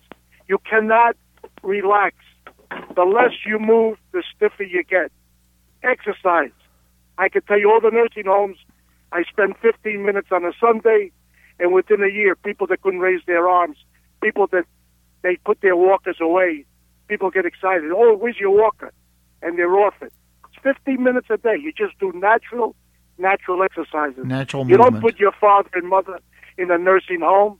You take the time, like they took the time to raise you change your diapers. But today, everybody thinks because you're old, you can't do things. I just went back to work again. I know you okay? did, Joe. Yeah, three, uh, 17 more, uh, no, 16 more days. I'll be 79. It's a number. I Yeah. still run. I still do everything. The only thing I put on the side was the boxing training. I Yeah. trained 8,600 fighters. I had 28 champs of the world. Now, how did I afford that? With a three-wheel motorcycle I built 18 other companies except electric that I used to sub out. Yeah. So there's no such thing as standing still. Okay? Because Yes. your life is made out of time. Everybody thinks they're going to have 10 hours sleep, 8 hours sleep. The doctors, everything is medication. No, natural exercise and the proper vitamins on top of your food. So it goes right into your bloodstream. Yes. That's what keeps the brain, dementia, and all that crap away. Yeah. And that's it. That's and I have nothing. I have nothing more to say because you, it, it, you know, the people in this area don't know how lucky that they got a vitamin store and a person like you that explains things. Oh, You know, Thanks, Joe. these, these these things didn't exist. By by by accident, I met Bernard Macfadden, the first American nutritionist in 1948. I was working for my uncle, uh, putting radiators in. I was, I was as strong as a bull then. Yeah. And I was, you know, I was going on nine years old. But anyway, the thing is, it starts at home. My father and mother, you had to eat slow, never rush, and they used to always say to me, "Your friends can wait, but you just chew your food to get." you know what I'm saying? Yeah. Today they grab a piece of pizza, all these energy drinks, Red Bull, destroys you. Pepsi Cola, Coca Cola, all this crap. They're drugs, and you get hooked on them. That's why these kids look sick. They can't even do a day's work. Mm-hmm. 15 year old kids, they got pot bellies already. And it ain't from drinking beer. It's from the crap that they eat. You eat McDonald's, you'll be a McDonald. You eat a Wendy's, you'll be a Wendy. You know what I'm saying to you? Yeah. Yeah. Yeah. Yeah. Yeah. Take Good the point. time and cook. Yeah. Cook, not out of a can. And that's it. Yeah. Thanks a lot, Joe. Always thank insightful, my friend. Okay, my good friend, thank you. Okay. Bye bye. Jacobus, what a great spokesman for the walk to end Alzheimer's. There so, you go. when talk about natural exercise. That's a good point. I want to I want to commend you, Joe. Um, you are a very perfect example um, of what we say. Alzheimer's is not normal aging. Just by virtue of getting older, we don't necessarily, um, you know, get Alzheimer's, and it is a lifestyle that we're thinking is going to help be at least a very important part of the answer to this disease. Um, so much so that the Alzheimer's Association is just beginning to launch the first ever study of its kind in the United States. It's called the Pointer, the U.S. Pointer Trial. Uh, it was based on a similar study that was done in Finland and successful that pointed at modifiable lifestyle factors, those that are within our control to influence, and it is a lifestyle. It is a lifelong endeavor. The U.S. Pointer Study um, is a two-year trial. We're doing it in six major markets across the country, um, so that we have a very full um, cohort of various ethnicities and ages and other disease conditions. Um, it's going to be done in conjunction with the YMCA. It's funded entirely by the Alzheimer's Association, Huh. made possible only by donor dollars. And so the Walk to End Alzheimer's, you know, money from that, money from the longest day, all of that goes to help us provide care and support, public policy, and hmm. fuel projects like the U.S. Pointer Study. So we'll be looking at physical exercise, in all of this in conjunction, all of this working together, physical exercise, nutrition, cognitive and social stimulation, and improvement of all other health conditions. I see. We know that all of those working together have some real promise. So, what does U.S. pointer mean? What, what are you What are you talking? U.S. what? U.S. pointer? Oh, U.S. Lynn, pointer. Lynn, I got to explain that one. Okay. So it's, Oh. it's it's called the finger study in all the other countries, Ah, and U.S. pointer study. Is that what it is? well, it's finger It's study in other countries, but Finger uh, study. if it was the U.S. finger study, folks might get a little confused. So uh, they changed it to pointer, but um, but all in all, we still want to give the finger uh, to Alzheimer's To as the disease. I. Thank you, Jeremy. so that's awesome. The, the, the Pointer Study Jacobus stands for, you know, those acronyms. Yeah. Protect brain health through lifestyle intervention to reduce risk. So Okay. it's, um, and it is based on successful studies done in Finland. The trick with, and, and as Jeremy pointed out, throughout the, throughout the world, Um, the problem is those are largely homogenous populations, and so we're looking at it in the United States because we do want the cohort to include the fullness of what makes up our population. Yes. All right.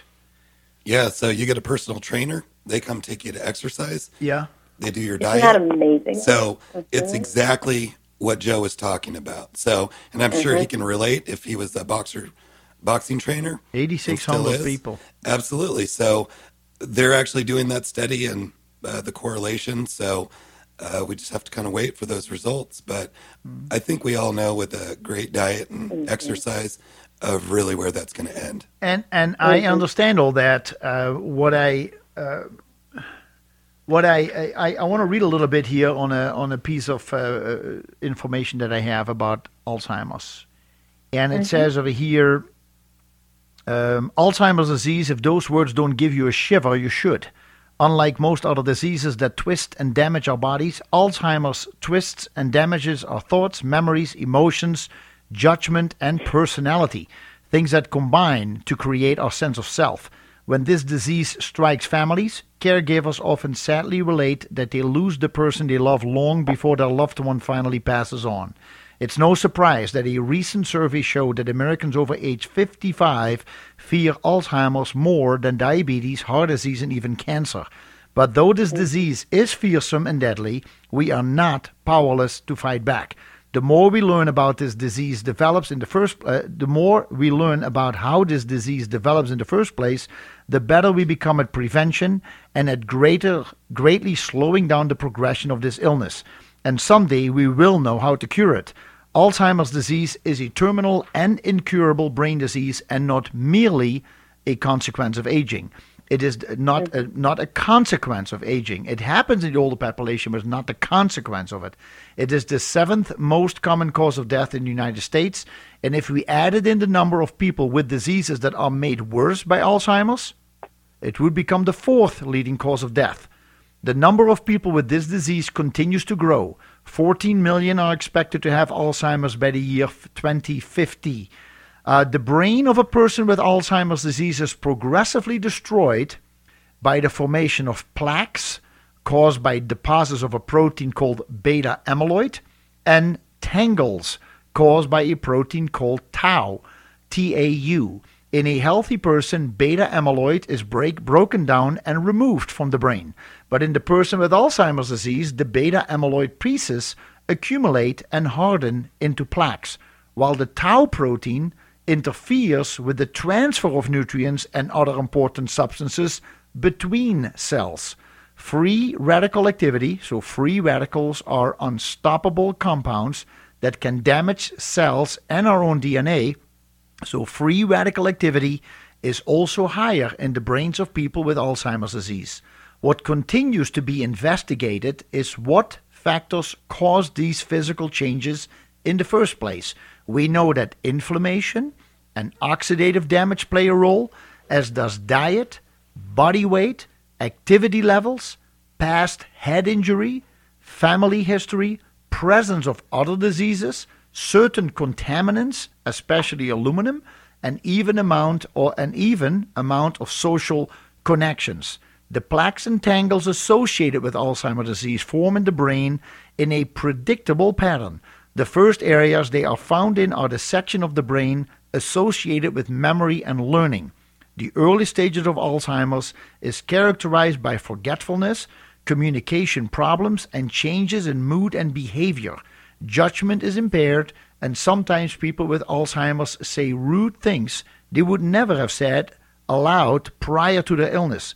This alone can cause problems between couples, families, and friends. As the disease progresses, memory and thinking continue to decline. The ability to carry out daily tasks and self care become more and more limited. In the very last stages of Alzheimer's disease, the ability to communicate verbally and care for oneself is completely lost. Many people with, a, with Alzheimer's succumb to pneumonia as they can no longer walk about, choke easy, and as they are fed and spend much time immobile in bed. So, this was just a, a quick rundown about to let people know the issues with Alzheimer's disease. Mm-hmm. Mm-hmm. Anything to add to that, Lynn or Jeremy? Uh, I, I will. Thank you so much for that. Um, yeah. I think it, it succinctly laid it out for folks in a way that is you know, it's definitely understandable. Um, I, I will mention a, a common misconception is that aluminum is a contributing concern. Um, and for years, people have been concerned about pots and pans and aluminum foil, and um, and in fact, that's been thoroughly debunked. Okay. Um, and on our website at alz.org, people can find more information. Okay, that is good. And I I remember indeed hearing that from the assistant of Dr. Fargo before he came uh, to uh, Bozeman. he said uh, yeah. uh, there is no uh, there is no information available on aluminum that is uh, that sticks. And so uh, yeah. we yeah, so that is that's good to know. Yeah, we yeah. far would rather people focus on making some really healthy choices around exercise and diet and social engagement and cognitive engagement uh, we'd, we'd far rather, you know, but we're, we're sort of given to quick fixes, aren't we? Yes. And if we thought we could just eliminate aluminum from our lives and have it handled, um, that would be easier, but it would be inaccurate. Yeah, good point. Jeremy, yes? I just wanted to keep the individuality present first and foremost. Yeah. I think a lot of times with any illness, folks are just focused on that and they tend to forget the individual. Especially with this illness, everything affects everyone differently. So I, I just want to make sure that the person mm-hmm. is kept front and center. Right. Yeah, absolutely. Person I understand. First. Thank you, Jeremy. Well, that is true. We're just we're all individuals. I totally agree with you. One thing that I would like to talk about is something that I've observed uh, simply what has happened in the last 40, 50 years. Because when we talk about Alzheimer's today, we're not talking about the young people who are not exercising or drink soda pop. I mean, Joe was right uh, but we're talking right now about the current population that is over 50. And, and like your husband, Lynn, who started at about 51, 52, started having these symptoms. Uh, and, and Mayor, uh, his, his brother is not that old. So you start seeing certain signs and symptoms that worry you. But in general, we talk about as people get older, the risks of Alzheimer's are increasing. So I, I do feel that we need to go back to when these people were a little bit younger 30, 40, 50 years ago and things that happened. We're going to take a break. We'll be right back. About 50 years ago, the, the government of this country went by the, by the suggestion of a uh, PhD, who his name is Ancel Keys, who was making the uh, the assumption that uh, saturated fats were bad for us. They were bad for us cardiovascular, and they suggested that we go on a very low fat, no fat diet. Get off the red meat. Be careful with all that stuff. Low on the meat. Uh, increase grains, increase breads, increase the carbohydrates. That was much better for us, and low on the fat. And what happened is we started working with margarine. We started using um, um, canola oil, safflower, sesame oil, uh, all these nuts and seed oils, which were high in omega 6s. And what we discovered as the, the, the, the decades progressed, that high omega 6s in relationship to omega 3s cause inflammation in the body. And they have seen a direct correlation with inflammation in the brain. Now, what has happened is when we went on a low fat, no fat diet, low protein diet, we have seen an increase in Alzheimer's. We have seen an increase in diabetes. We've seen an increase in obesity. Uh, we have seen an increase in inflammation. And because most doctors cannot really explain why somebody is inflamed, they simply give it an expensive name that is usually the name of the organ with the word itis behind it. So you have pancreatitis, colitis, dermatitis, hepatitis, sinusitis, arthritis. You have all these itises, and that sounds really impressive. But the point is, they don't understand where it come from because the directions were low fat, no fat, um, low on the protein, high on the carbohydrates, and see where it takes us. We have therefore seen a tremendous increase in fast food places, and uh, we see the health of this nation decline.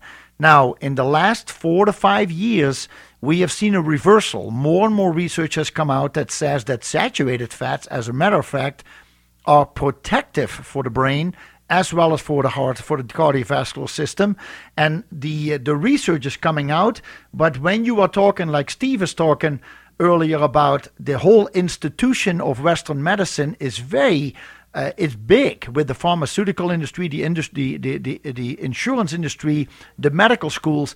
To change the books on that, to change the philosophy, is taking a lot of time. And so we, you can make decisions. The whole reason why I started the show almost 18 years ago is simply to show you that there are things you can do today, starting today, that may actually improve the quality of your life. If you have to wait for an institution to change, it can take many, many years, lots of discussion and at the end of the at the end the end of the road the message may still be confusing so make your own changes when you can and see how that is going to change your life so i see that with the high processed carbohydrate diets not enough fat low protein low fat especially eggs were vilified omega-3 coconut oil uh, butter, saturated fats, these are all very nutritious for the body, and I simply recommend people Try it. Don't be afraid of it. Now, you will have to let certain foods go. Too much fat with too many carbohydrates can still cause inflammation, so you need to do a little studying on it, but don't be afraid of fat. And I feel that since the fat has been taken out, I see generationally an increase in dementia related disorders, uh, Lynn. And I don't know if and I don't want to put you on the spot, but I don't know if you have personally read about it, if this is something that the Alzheimer's.org is working on and say, you know, we need to look at these new developments, these new studies that are coming out that show that fat is actually essential for the brain. Have you heard anything about it, or are you working with any of that? Jacobus, I, the the point you keep making that I definitely think is uh, something we want to underscore um, is whole lifetime wellness. Um, it's important to recognize that Alzheimer's and related dementias as a disease condition that is, you know, being researched, being, you know, that people are aware of. It's a pretty young disease in terms of our awareness and our effort on it. Um, the association itself, the Alzheimer's Association, isn't even 40 years old.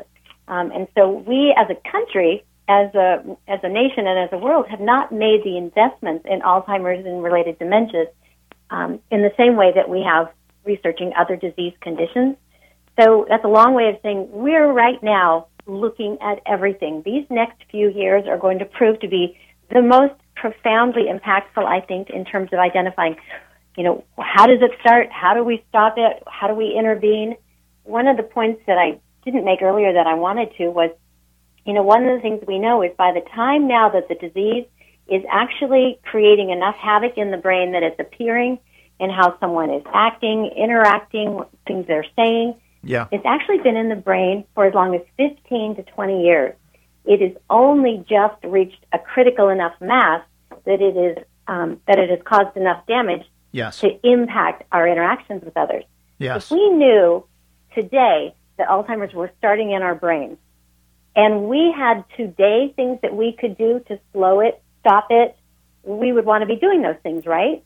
Absolutely. Well, so we're not there yet in terms of the conventional medical approach. But we should live under the assumption that we are all at risk for Alzheimer's and related dementias, and we should all stay away from the processed food aisles at the grocery. we should shop the exterior of the store and eat a variety of foods, eat foods that are heart healthy, because we know what is good for the heart is good for the head. Well, absolutely. I, I agree with you. And, and those are common sense things, and somehow uh, there are many people not listening to a show like this because I do grocery shopping and I see what's in other people's shopping carts. So uh, it is. Don't judge no, no, no, no, no. I'm not, not judging. No, I'm not judging. Uh, but you're absolutely right. And no, I'm kidding. You know, I tell people too. When you look at Bob Hope, he he drank alcohol till the day he died. Ended up being hundred. Didn't have dementia or Alzheimer's. Uh, George uh, George Burns had uh, smoked cigars and had alcohol and and girlfriends on the side almost till the day he died. Didn't look that it affected him, whatever he was doing.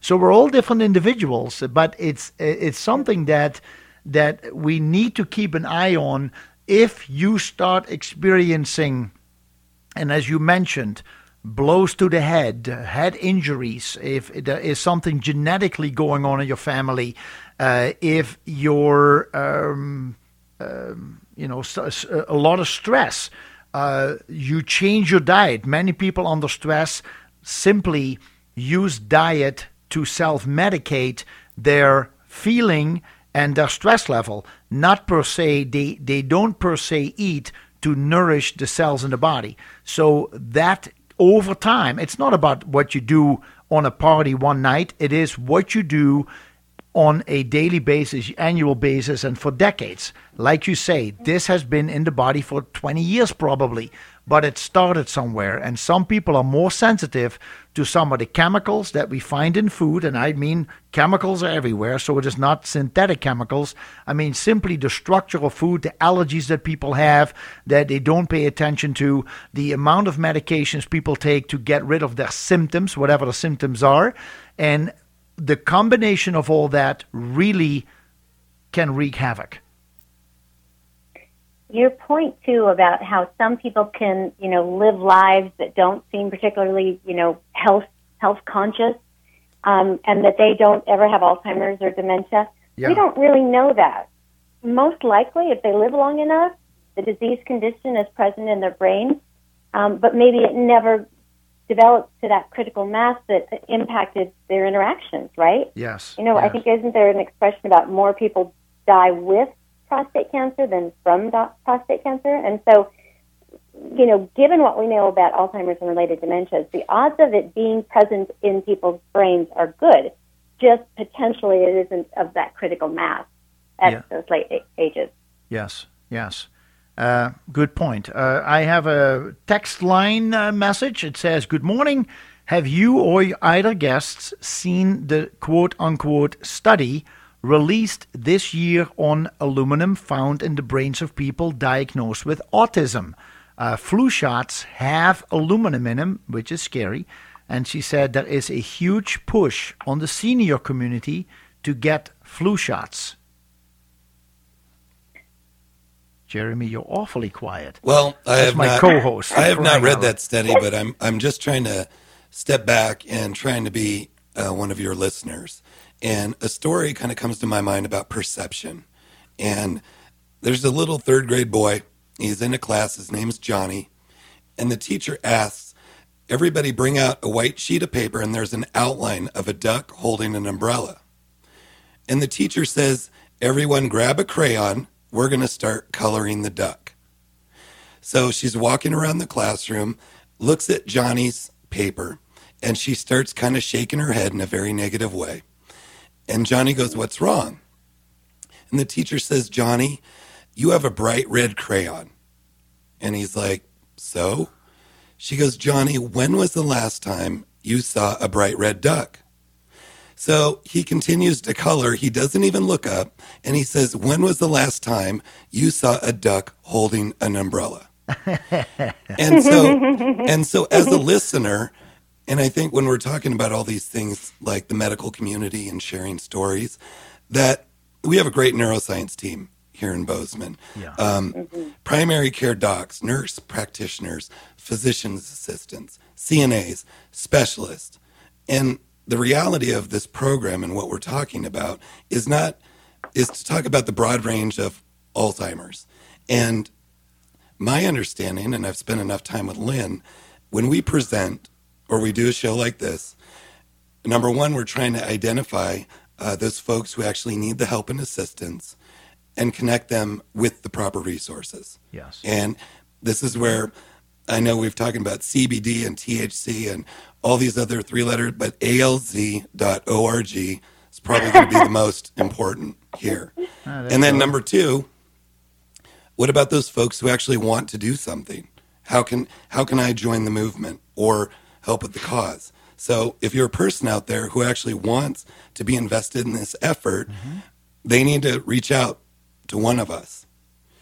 Um, you know, because if they support the vision with the world without Alzheimer's, we truly want them on our team. So I know there's three types of listeners out there folks who watch what happened. You have the second who wonder what happened. We want the folks who make stuff happen. So if if you can get them to call in, we'll sign them up. All right. Good and point. And lastly, lastly, we're going to get in touch with Joe. And if you want to enjoy some natural exercise, walk to end Alzheimer's Sunday, September 16th, 1 p.m. at Bozeman Pond. At the Bozeman Pond. And then the longest day will be June 22nd, which is a Friday. Where's that going to be held? Is that is that statewide or is that uh, locally? Well, it's actually nationwide. If correct Nation. me if I'm wrong, Lynn. No, that's right. That's right. But it is it, nationwide. It, it, it's it's a special effort, and certain people are going to be certain things. Well, where's it going to be day. held? What is it? Uh, well, me different pers- things happening. Me personally, I'm going to be an advocate all day, from sunrise to sundown, and I'm going to encourage people to call me, and and they're going to sign up for a time slot.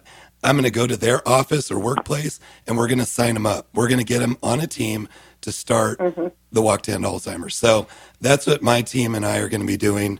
And I'm just looking for folks, again, to join the cause. All right. So the longest day is a little different. Jeremy, I love what you're doing. Thank you. The longest day is a little different Jacobus than an, uh, an event that people might be familiar with. It's kind of called a DIY, a do-it-yourself fundraising opportunity. Yeah. So people get to decide what it is they love to do, um, or what it is that their loved one enjoys doing, and they do it in their honor or their memory. So we have folks that are doing bowling fundraisers. We have folks that are doing lemonade stands, oh, barbecues, yeah, yeah, yeah, yeah. dances, exercise, um, just a tribute to um, to their loved ones. So we have a 13 year old girl whose grandfather died or has Alzheimer's. Is still with us. Sorry. Uh, he loved bicycling, so she got a bicycle donated, and she's selling um, opportunity tickets for it so that she'll have a drawing and there'll be a winner of it. So that's how she's honoring her grandfather and raising money and awareness. People can do whatever they want. All right. And they can learn more at 800 272 3900 or at alz.org. Okay, great. OLZ, uh, alz.org. All right, uh, mm-hmm. uh, from the text line, where do we go for help? My husband, 74, has had two memory tests five hours long in the last three years and told his memory is above average. Yet in our everyday life, our family is seriously concerned. He has trouble putting thoughts together when calling for information. He doesn't remember what was discussed the day before in regards to routine activities. He has trouble staying focused when driving, easily frustrated. He has a heart problem, diabetes, and is being treated by an internist here in Bozeman only offer was to treat with a memory drug. That's the end of the uh, text. Text her back, text that person back, and send them 800 272 3900. All right. There are people right now standing by at our helpline. There's no cost. There's no judgment. It's entirely confidential. Yeah. They will answer your questions. They will think through with you other aspects of your concerns and they will they will be able to give you specific, valid, valuable help right mm, now. Okay, excellent, excellent. And that and for good. as long as you need, for as yeah. many years as you need, as many times as you need. There's never a limit. Okay, that's great. That is uh, that's important. So to the caller, I'm going to send it right now. Uh, 800 272 3900. 800 272 3900. 24 7 and as long as you need them. So that is uh, that's important information. My goodness, what a what a very frustrating, frustrating when you start seeing that deterioration in somebody close to you, and you go try to get help, and you just don't get help. And uh, to come back to your personal story, Lynn, with your husband, the he did not have Alzheimer's. He they want to put him on an Alzheimer medication because of the way he feels, he is just getting frustrated with it all. So they say he's probably depressed. So they want to put him on an antidepressant. And that is how the average American over 65 ends up with eight medications a day. So a person like Joe, who doesn't take any medication at the age of 79, he is somebody else is taking his eight And so that's how we spread it around. So too mm. many people are taking way too many medications for number one, for the wrong reason, if it is the wrong reason, and they just keep compounding. And there is an effect. I mean, obviously, people know that they go to the doctor to get a medication to have some effect. So if one of them has effect, eight have a lot of effect, and they can contraindicate each other. And I simply come back to what we're really talking about is what can you start today without worry in your diet, your lifestyle, maybe some supplementation, uh, exercising, uh, mind games, you know, memory games, uh, socializing, uh, having a social life, go to the senior center, uh, socialize, participate in the activities. Um, learn more what is out there. What kind of other activities you doing at Highgate, uh, Jeremy? Well, again, it, it, just goes with the individual. So I've actually had people want to do Sudoku, but if they've never done it before, it's it's more frustrating. Yes, so so stay with stay with your interests. You know, keep your livelihood. Fun and games. Yeah. All right. Well, so the Highgate Senior Living number is 587 5100. And then the helpline, uh, the 24 7 helpline is 800 272 3900. Uh, Jeremy, thanks for being here today. Thank you for having me. Yeah, we'll do it again. Absolutely. All right, folks. And uh, Lynn Maloney uh, Cabrera, thank you so much for three hours spending with us from Billings. I appreciate all your time. I wish you all the best. And I, I really hope that we can do this again. Thank you, Jacobus. It's been a pleasure. And Jeremy, thank you so much. Lynn, we'll see you on the 12th. All right, folks. We'll uh-huh, be back next week, Saturday. See you then.